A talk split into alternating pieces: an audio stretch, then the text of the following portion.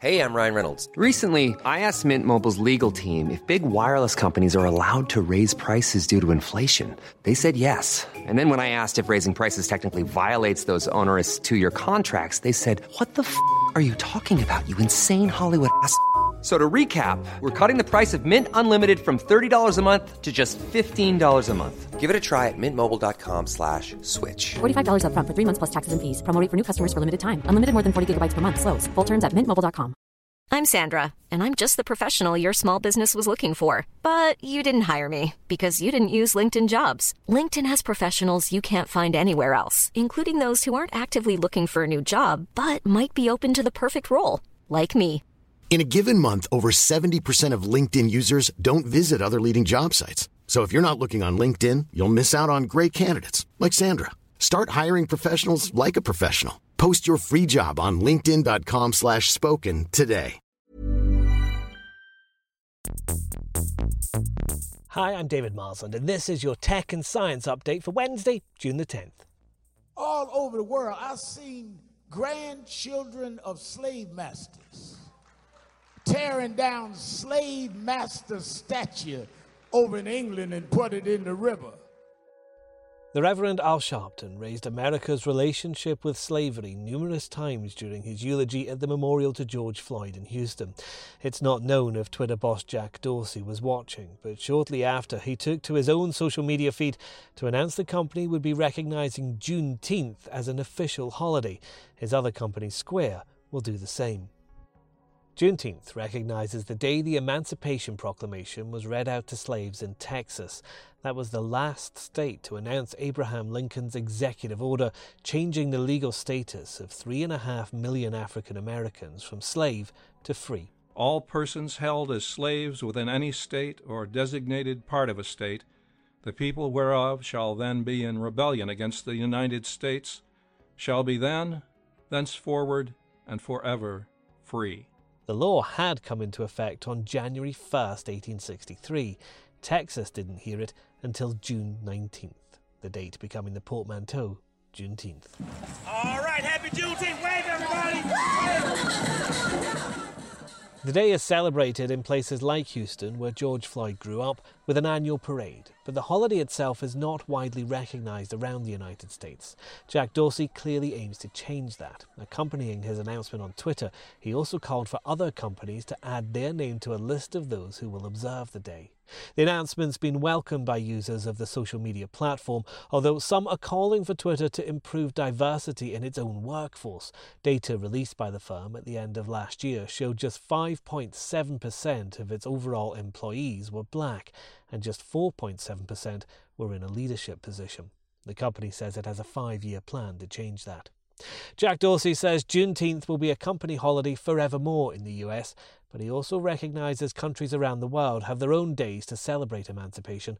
He says he'll do the work to recognise those days wherever Twitter and Square are present. Meanwhile, demonstrations over George Floyd's death continue in the U S, as do concerns over how they're being policed. thirty-five Democrats in the House of Representatives have signed a letter calling for federal agencies to stop surveillance of protesters.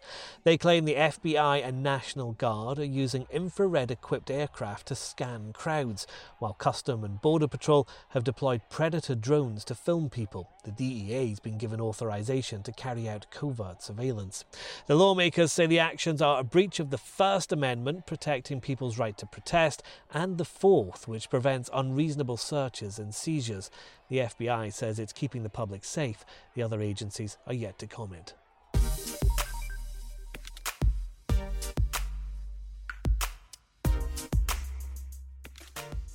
The London scientist leading one of two U K bids to develop a coronavirus vaccine hopes to have his ready within a year. Professor Robin Shattock of Imperial College London says his team's vaccine would not be available by Christmas, but in the first two quarters of next year, if things go extraordinarily well. Teams at Imperial and Oxford universities have received millions in government funding for their research and are using different scientific approaches.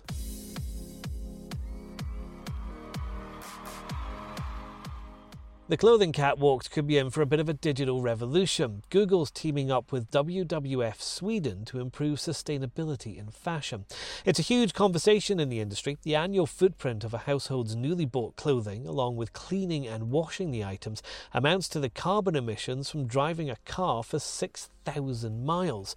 Meanwhile, the average lifetime of a piece of clothing is around two point two years. Google and W W F Sweden are collaborating on an environmental data platform that will enable more responsible sourcing decisions from businesses in the industry. It'll analyse materials and their sources, taking into account factors such as water scarcity and pollution, as well as estimating impacts on greenhouse gas emissions by drawing on Google Earth Engine data, which can detect changes and map trends on the Earth's surface. Google's admitted there's a problem with its Pixel Buds. It follows people complaining of audio cutouts when they're using the wireless earbuds. On a support forum, the company says it's rolling out software in the next few weeks to improve connectivity.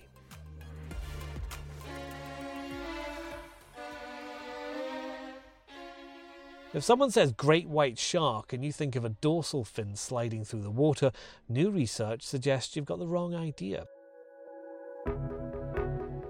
Scientists at Sydney University have been studying the killer fish's stomachs and discovered most of the food actually comes from sources closer to the seabed, not above the water, like seals. They were mostly eating salmon and sole, along with some stingrays. The researchers say the study will help with management and conservation. London's earliest theatre, where some of Shakespeare's plays were performed, may have been rediscovered by archaeologists. The location of the Red Lion has long been debated, but a team from U C L working in the Whitechapel area has found timber structures and artefacts where a housing development is supposed to be taking place. The theatre was the first permanent home for acting troupes and a venue for Shakespeare in the fifteen nineties, as drama flourished in Elizabethan London. All that's known about it comes from two lawsuits, which describe the stage and an outdoor seating area.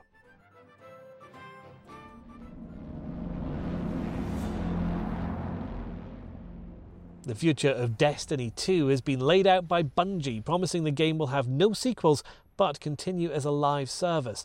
There will be three major expansions coming to the game all the way through to twenty twenty-two, according to the new roadmap. Bungie detailed the content coming to its ever-growing shooter in a Twitch live stream, with updates promised this autumn and continued support for the live service once Sony and Microsoft's new consoles arrive. And I wish things were different. Ellie! It's no secret that The Last of Us had one incredibly emotional story, which is promising to be expanded upon in the upcoming sequel. Now, Naughty Dog, PlayStation and Sony Music will be hosting a new podcast to reflect upon the game, speaking with the developers, cast and collaborators that brought it to life, and take a look ahead at the sequel. Named the official The Last of Us podcast, the show has launched its very first episode with Naughty Dog's Neil Druckmann and Anthony Newman, as well as cast members Ashley Johnson, who plays Ellie, and Troy Baker, who was Joel in the first game. New episodes will be available every Tuesday for the next eight weeks. You're up to date. Please do listen to the Evening Standard's Women Tech Charge podcast, which is hosted by Doctor Anne-Marie Maffedon and features women leading in science, technology, engineering and maths. You'll find that in your podcast provider. This bulletin is back tomorrow at the same time.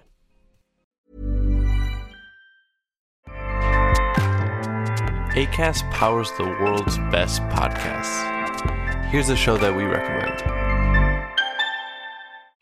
This is Roundabout Season two, and we're back to share more stories from the road and the memories made along the way. We're talking rest stops. If we're stopping to get gas, you will be timed. You will be for sure. Misguided plans. I grew up in the city, so I have, like, you know, a healthy fear of real extreme darkness. This was like wilderness. A lot of laughs. Y'all weird, but you, yeah, you, you were different. Like, you were real different, bro. I couldn't really put my finger on it. And so much more. Just goes to show that unexpected yeah. things sometimes are the best when it comes to a road trip. Roundabout Season two, presented by Nissan, is live now with new episodes rolling out every Thursday. Listen and subscribe wherever you get your podcasts.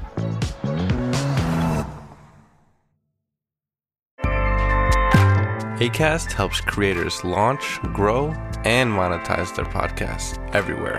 Acast dot com